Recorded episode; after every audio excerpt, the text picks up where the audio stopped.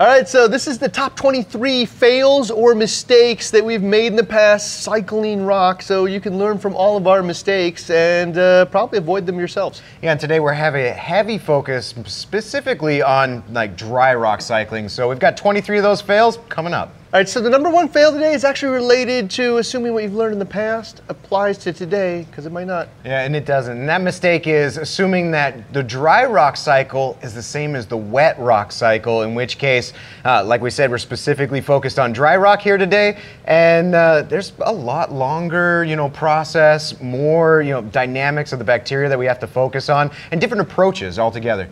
Yeah, so uh, my very first tank was live rock, came out of the ocean, shipped in water, and you know what? That tank was uh, like a miracle. Just instant like tank. Instant tank, thrived out of the, out of nothing. Today, live rock's pretty hard to come by, Yeah. uh, and it's a totally different thing. People are also going with that sand, which is another complexity, Mm-hmm. and uh, it's just not the same uh, solution as before. You're going to hear about all kinds of different ways today, but one of the things you should think about is take everything you knew about cycling a tank with a live rock Yeah. and throw it in the trash because it just does not apply to dry rock. It's a much more complex process, and you're going to learn all about it today. Number two, there's two different sources of ammonia when you're cycling your tank. Yeah, and that you guys have probably seen it all over the forums. And so the mistake here is thinking that the decay process or the ghost feeding, you know, adding the shrimp, is the same as like the fish cycling process where the fish are producing the ammonia through their respiration and coming out of their gills. And that the process is completely different between the two. Like the decay process actually has to go through that, you know, it has to break down, build up ammonia, whereas the fish are just producing ammonia from respiration. So the net result of that is ghost feeding and just throwing a shrimp in there or throwing a small amount of food in there every single day will work. Yeah. It just takes a bit longer to mm-hmm. do because when you throw that fish in there, immediately they're excreting ammonia out of their gills into the water and it's starting that cycle in a slow process.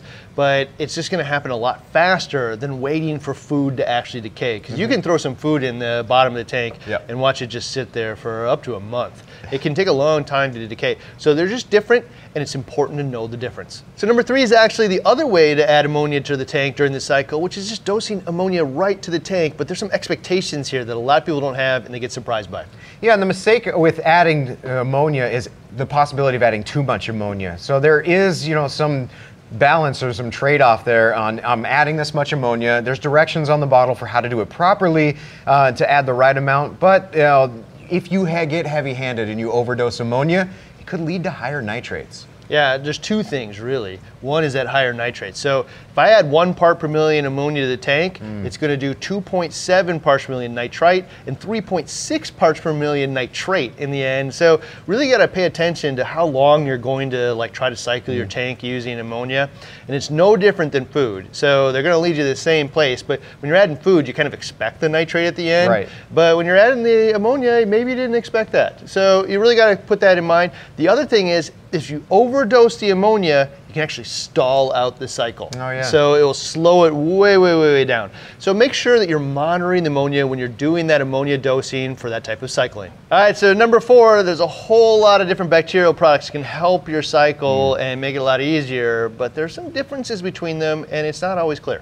Yeah, and just being informed is the you know the key here. So not understanding the difference between live bacteria and dormant bacteria is the mistake here.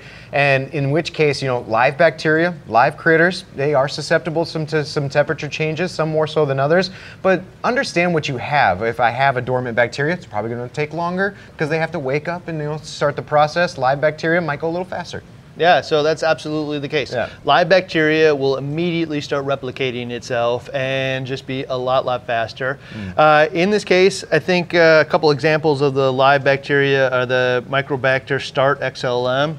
And the, Dr. Tim's one and only says Yep. it right on the bottle: live nitrifying bacteria. Yeah, the Microbacter Clean also is alive. However, the Microbacter 7 here is a, a dormant bacteria. So when would you want dormant bacteria? I mean, if I'm planting my tank in the wintertime or in the heat, dead heat of the summer, you know, those temperature, you know, ship these things have to ship. So uh, I have to be mindful of that, and I might just choose a, a dormant bacteria. So some of them can actually survive being frozen, the live ones, but a lot of them won't survive 130 in the back of a UPS truck for four days. Yeah, right. So, and you got to be uh, careful too. Like, it's not just uh, traveling to you, but it's also traveling to the store or any facility. It had to get from one place to the other in any case in the hot weather. So, in that case, sometimes dormant bacteria can actually be better. Uh, so, if it is a negative 10 degrees out or 130, dormant bacteria may actually help you uh, cycle a tank.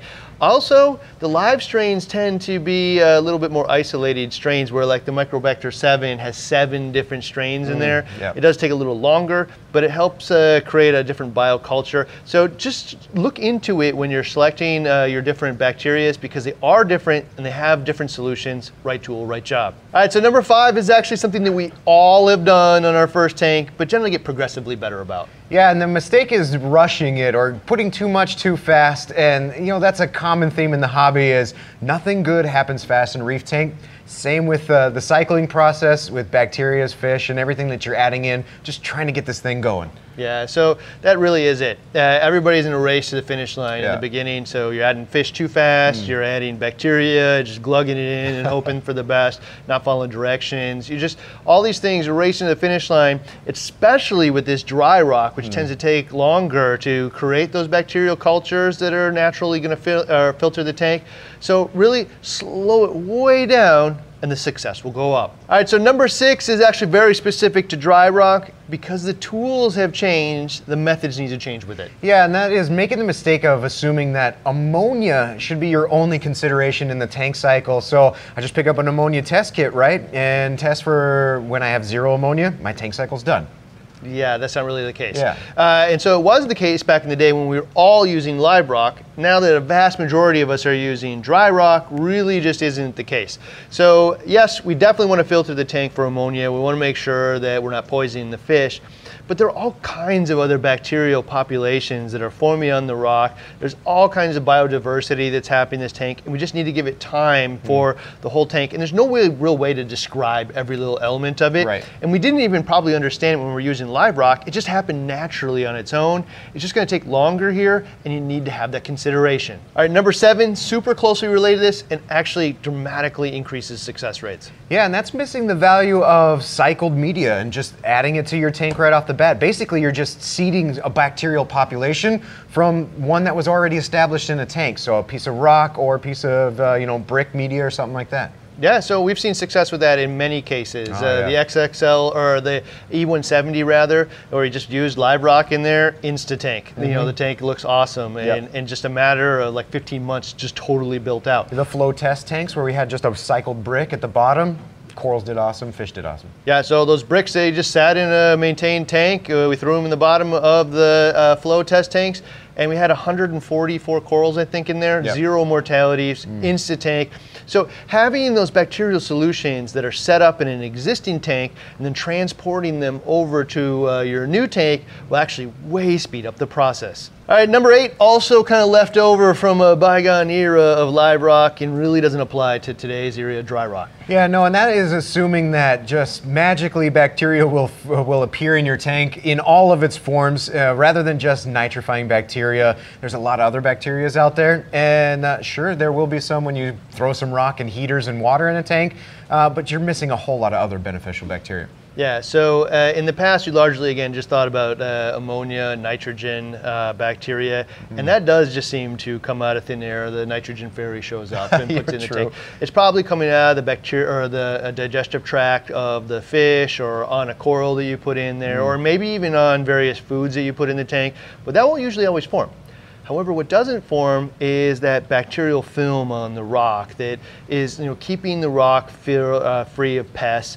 And like, you know, you have your dinos and your cyano yeah. and all kinds of other different algae and stuff that grow on there. Where the bacteria will actually outcompete that space and keep it free of that stuff.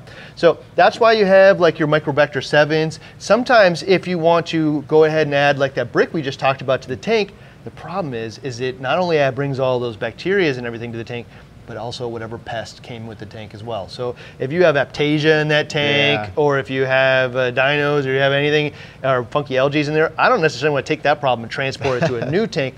So an alternative method to that is actually dosing strains of bacteria that have been pre-mixed for you. So that uh, Microbacter 7 in this case is some strains that are designed to uh, uh, change, transform nitrogen in the tank into nitrate and hopefully actually process it into nitrogen gas. Right. But also there are strains in there that will scavenge the surface of the rock and keep it free of all those pests. Even more aggressive than that is uh, the Microbacter Clean in this case, which will keep all the surfaces of the rock clean. It will keep uh, the sand clean.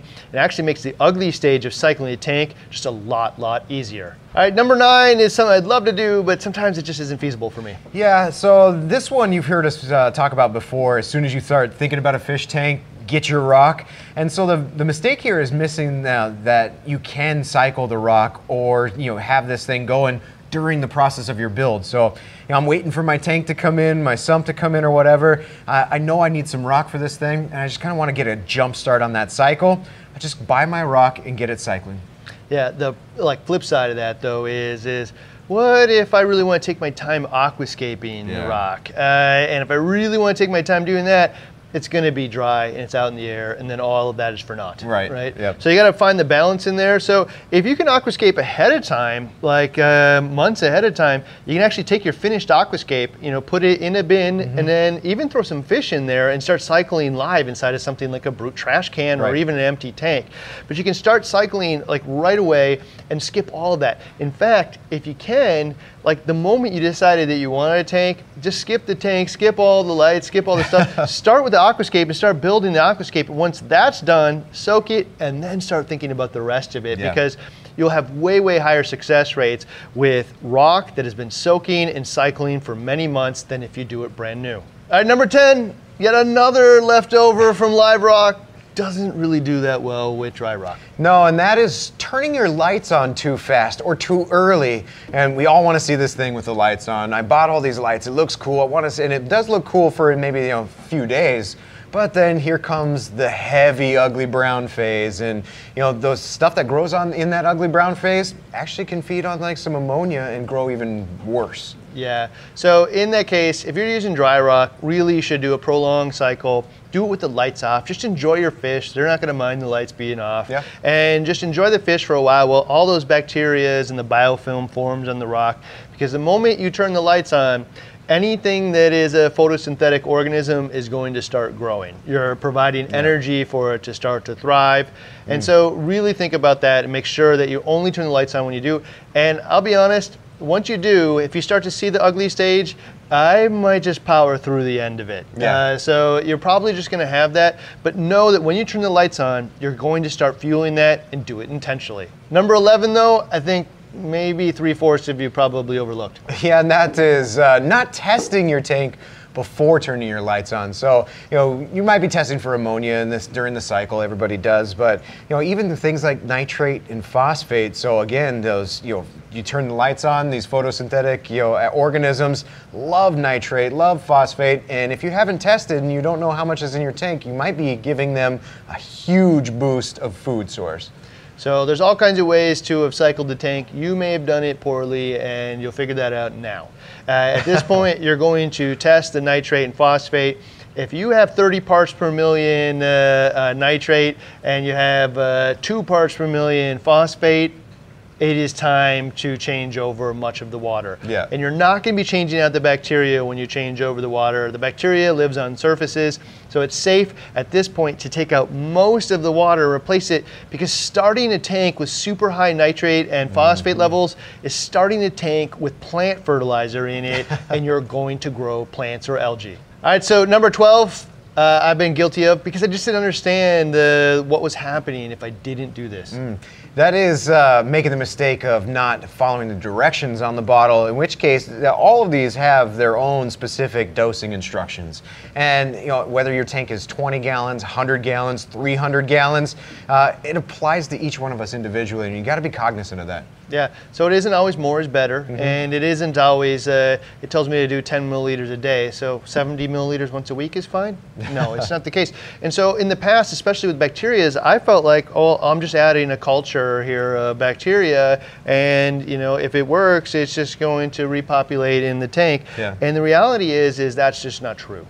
Uh, so uh, many of these bacteria actually don't replicate themselves in the tank. Mm. And so they will do their job of scavenging all of uh, and outcompeting many of the other organisms in the tank, but they actually need to be dosed to, to work properly and you know beat out the dinos or whatnot. So make sure you read the instructions on it and follow them because all of these have different mechanisms as to the way that they work, and it's important to follow it if you want to realize the results.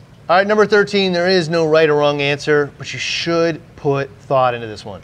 Yeah, and that is making the mistake of not considering the amount of surface area for the amount of filtration. So, you know, my one little rock or one little piece of rock, if I have it in a 100 gallon tank with a whole bunch of fish, it's not to get the job done. Yeah, the most, uh, the place that this showed up for me the most, where it is the most convincing, is the difference between a tank that has rock and sand in it and one that just has rock and a bare bottom. They cycle dramatically different. Oh, yeah. The cycle length is longer. The challenges are longer with uh, no sand. And all that little sand is essentially all this rock broken up into tiny little bits. And the sand actually probably provides more surface area than all the rock put together. Oh, yeah. And more importantly, a lot of the garbage that comes out of the fish and the fish waste and the food settles out in the sand and is processed there. So thinking about all that surface area and how you're going to manage it and how many fish you're going to have, there is no right or wrong answer other than you should put some thought into it so you get the right result. So in this case, if you're going to have like a negative escape uh, or a negative uh, space aquascape and no sand, Think about how in the sump we could add additional filtration. If you don't have a lot of room, the Brightwell bricks or the uh, uh, Marine Pure bricks will add a lot of filtration in a small compact form factor. But if you have a bunch of room, you can also just use some live rock, put it in there, as long as it's able to clean it at a later date. Yep. A really easy solution to add additional filtration to the tank. Right, number 14 is actually a recent revelation for mm. me because I just didn't understand what harder meant. Yeah, and we've experienced this firsthand in our tanks, and that is thinking that, you know, the sand versus no sand will have the same cycling process and absolutely completely different. Yeah. So if you're going to go bare bottom for the first time, yeah, I don't care how long you've been doing this, or decades even, take everything you know about cycling a tank, throw it in the trash. It does no longer apply here at all. Yeah. Uh, and I've seen it with countless super pro reefers, people that I look up to who do their bare bottoms the first time, and they're doing it just the same way that they would plan all the other tanks, Yep. and then they have all these challenges, right? So it's just a different solution, and you really need to think about it differently. So if you're going to have a no sand in the tank, these bacterial booster products, also just putting a brick or some live rock out of another tank and putting it in the sump will dramatically increase the results. Also, just a little bit of patience will actually do that too. It is not going to happen as fast. And once you know that and just accept it, the results go way up. All right, number 15, a lot of people don't think about, but it's absolutely true. And that is when we make the mistake of thinking that man-made rock has um, as much porosity or surface area as natural rock, which absolutely doesn't. And uh, you can tell when you, you know, soak one in water and soak the other and how much water they retain. Yeah, so we did that experiment a while back, Yep. and the Pukani just soaked it up, right? Whereas a lot of cement rocks and even the Reef Saver rock really didn't soak up a lot Mm-hmm. because they're either mined or man-made created rock. Dense, yeah. Yeah, just dense. It's just not the same thing. And if you think about it, you know, the Pukani was like a Pocillopora coral, I believe, Mm-hmm. and just you know built its skeletal structure up, and it's just a way more porous structure. Same thing with like old Fiji rock. Yep. Fiji, I think, is just a, a, a coralline algae that is built upon itself and built structure. So these things are just different uh, materials, and you should just know that. Now, a lot of those like natural rocks aren't available anymore. So just think about it. However, sand is uh, basically broken up old coral bits. So if you have that in your tank, it's part of the reason why you're adding so much filtration. So if you're going with mined or uh, like artificial rock, think about that and how it's going to work in your tank. And one of the things we did with this aquascape here is actually there's lots of bits of sand, you know, on the surface of the rock. So you can actually create uh, additional surface area in different ways in your tank. Just think about it, and knowing is really half the battle. All right, so number 16 isn't really the law, but you should at least think about it. Yeah, and that's making the mistake of running your skimmer while dosing the bacterial products. So the bacteria live on the surfaces of the rock, of the sand, and uh, not necessarily free floating in the water column, but as I'm dosing it, it is free floating through the water column, and my, uh, my skimmer has the chance of taking it out. So the skimmer can remove some of the bacteria. So you have really two or three options here. One, you could temporarily turn your skimmer off, use like the feed button on your apex or whatnot, Mm-hmm. Yeah. and turn it off for a few hours. Allow that bacteria to find a place to colonize on the surface. You could also, you know, just turn the skimmer off during the whole cycle. You won't be able to pull out a lot of the waste that way, so you might want to think about that. But another option is understand the skimmer isn't 100% effective. So Yeah. it's just going to reduce a little bit. So you could just dose a little bit more to compensate, and that'll probably work too. All right, number 17. I absolutely did this wrong and told some other people to do it wrong too. So it's a good time to correct it. Yeah, and that was making the mistake of using uh, ammonia competing filters while you're cycling the tank. So, you know, I'm, I'm purposely want the, the ammonia in the tank because I'm trying to fuel the bacterial colony. But if I'm filtering it out, you know, with uh, Chaeto or algae scrubber or something else that you know can draw for ammonia out of the tank, then I'm really just starving out my bacteria to some degree. Yeah, so that was one of the things we talked about in the past is why not start with your refugium or algae scrubber from the beginning, keep nitrate and uh, phosphates low from the beginning, and you'll probably uh, not run into the same issues when you turn the lights on. Yeah. Well, that in theory sounds true. What you're really doing is sucking up all that ammonia into the plant before you can actually feed your cycle, which just makes the whole process in the beginning way more challenging. Now, there are some options out there that defy this one. So, like uh, KZ actually has a cycle process. So, they. Have, uh, actually, interesting enough, they have a food for the bacteria, you dose the bacteria, uh, and uh, there's like a, a, a four step process to cycling your tank with this. But they also have an ammonia absorbing medium, which is the zeolite media. However, what they're doing here is actually growing much of that bacteria right on the media itself.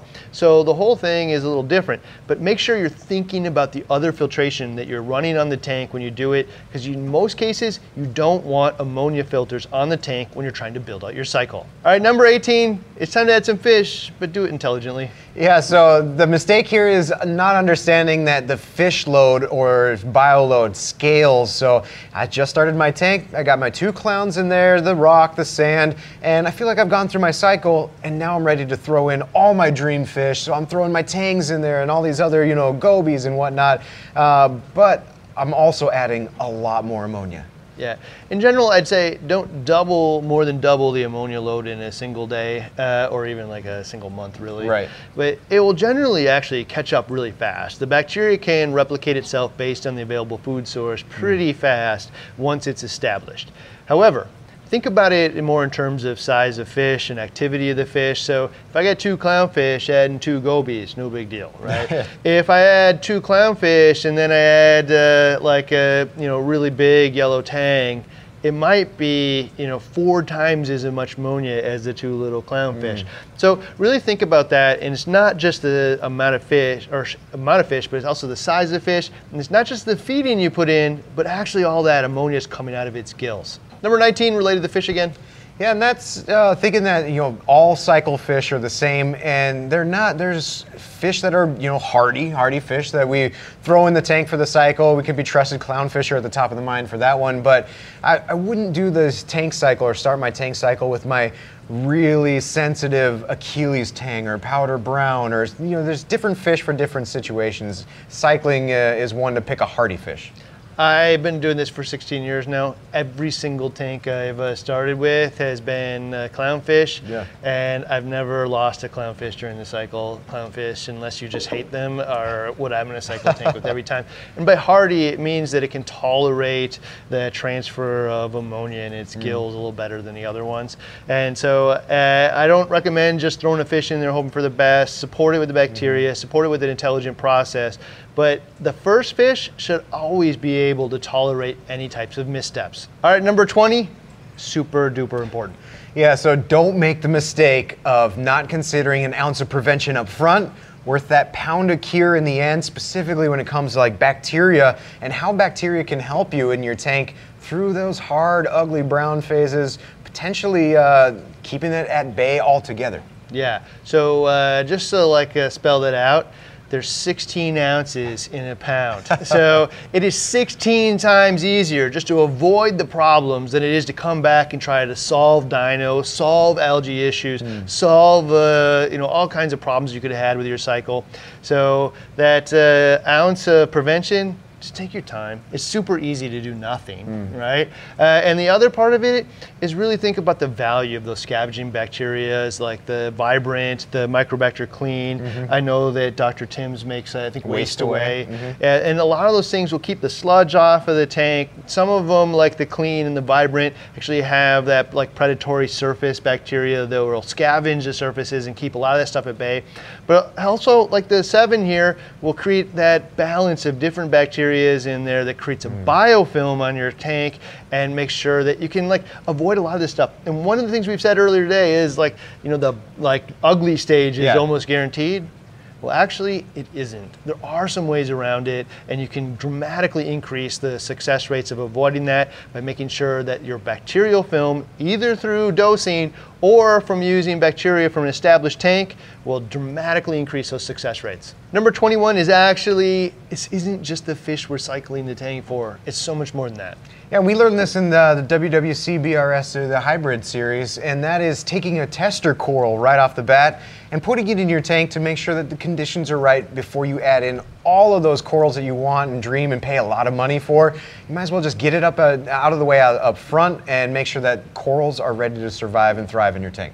So in this case, you're not really cycling for ammonia. Yeah. Uh, and the, the word cycle here is kind of mysterious, but it's making sure the tank is ready to support this type of mm-hmm. life. Uh, and uh, again, going back to the WWC series, when Josh said, when you see coralline algae covering the tank, you know that calcareous algae is capable of surviving in this tank. It's now ready for some test corals. Yep. When the test corals do well, you can move forward. Number 22, I did this once and I'll never do it again. a lot of us get, get them in packs too, but you know, the mistake is buying a nitrite test kit. Uh, half of us, you know, many times I've seen it on the forums and in the groups and whatnot, says, I've never registered for, I never registered nitrite. I've tested nitrite, I've tested nitrite, never registered. And a lot of times we'll register ammonia, we'll register nitrate, uh, and just miss that window of nitrite. So I was told in the beginning you need to monitor ammonia, nitrite, yep. and nitrate to monitor the different stages of the cycle. And I guess that was fun and true. Once that's over, the uh, box of that test kit for the nitrite will sit around until it's expired and they'll throw in the trash. and you'll probably never buy another one. Right. Uh, that just really doesn't fluctuate. And I don't know anybody who actually tests for it uh, frequently. Right.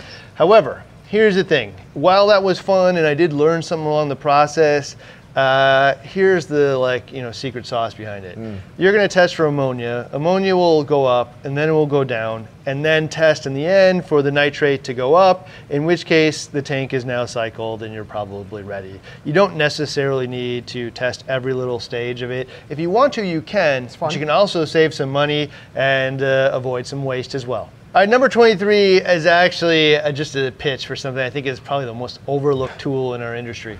Yeah, so don't make the mistake of overlooking the benefit and value of real-time ammonia monitoring uh, from right when you set up your tank. Like I can monitor ammonia. A lot of us have test kits, and that's what we all use, and that's fine. You know, I can follow trends and test and write it down and just kind of see the trends. But in real time, I can see any changes to the tank that are happening and follow that ammonia curve throughout the entire cycling process, with benefits later on, though.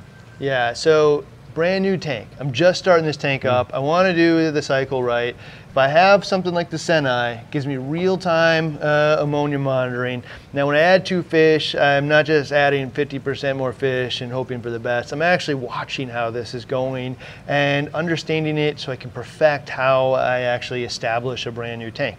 However, here's the reason why I think this is actually a great tool because at 200 bucks, you know, just to monitor ammonia probably yeah. isn't good enough for me. no. uh, but for 200 bucks, right after I cycle my tank, the next thing I'm going to do is set up my lights, and I can just like throw switches and hope for the best, or I can uh, do it intelligently with a par meter, which it will also do. Mm-hmm. Uh, and so if I set up my lights right, I'm going to dramatically increase the success of my tank. I just cycled correctly. Now I set up my lights correctly. And then after that, I have real time monitoring of ammonia, when, so I know anything dies. I have real-time monitor of pH, Mm-hmm. so I know if I overdosed a lot of chemicals. I have a water level monitoring, so I know if my auto top off failed or if there's a leak.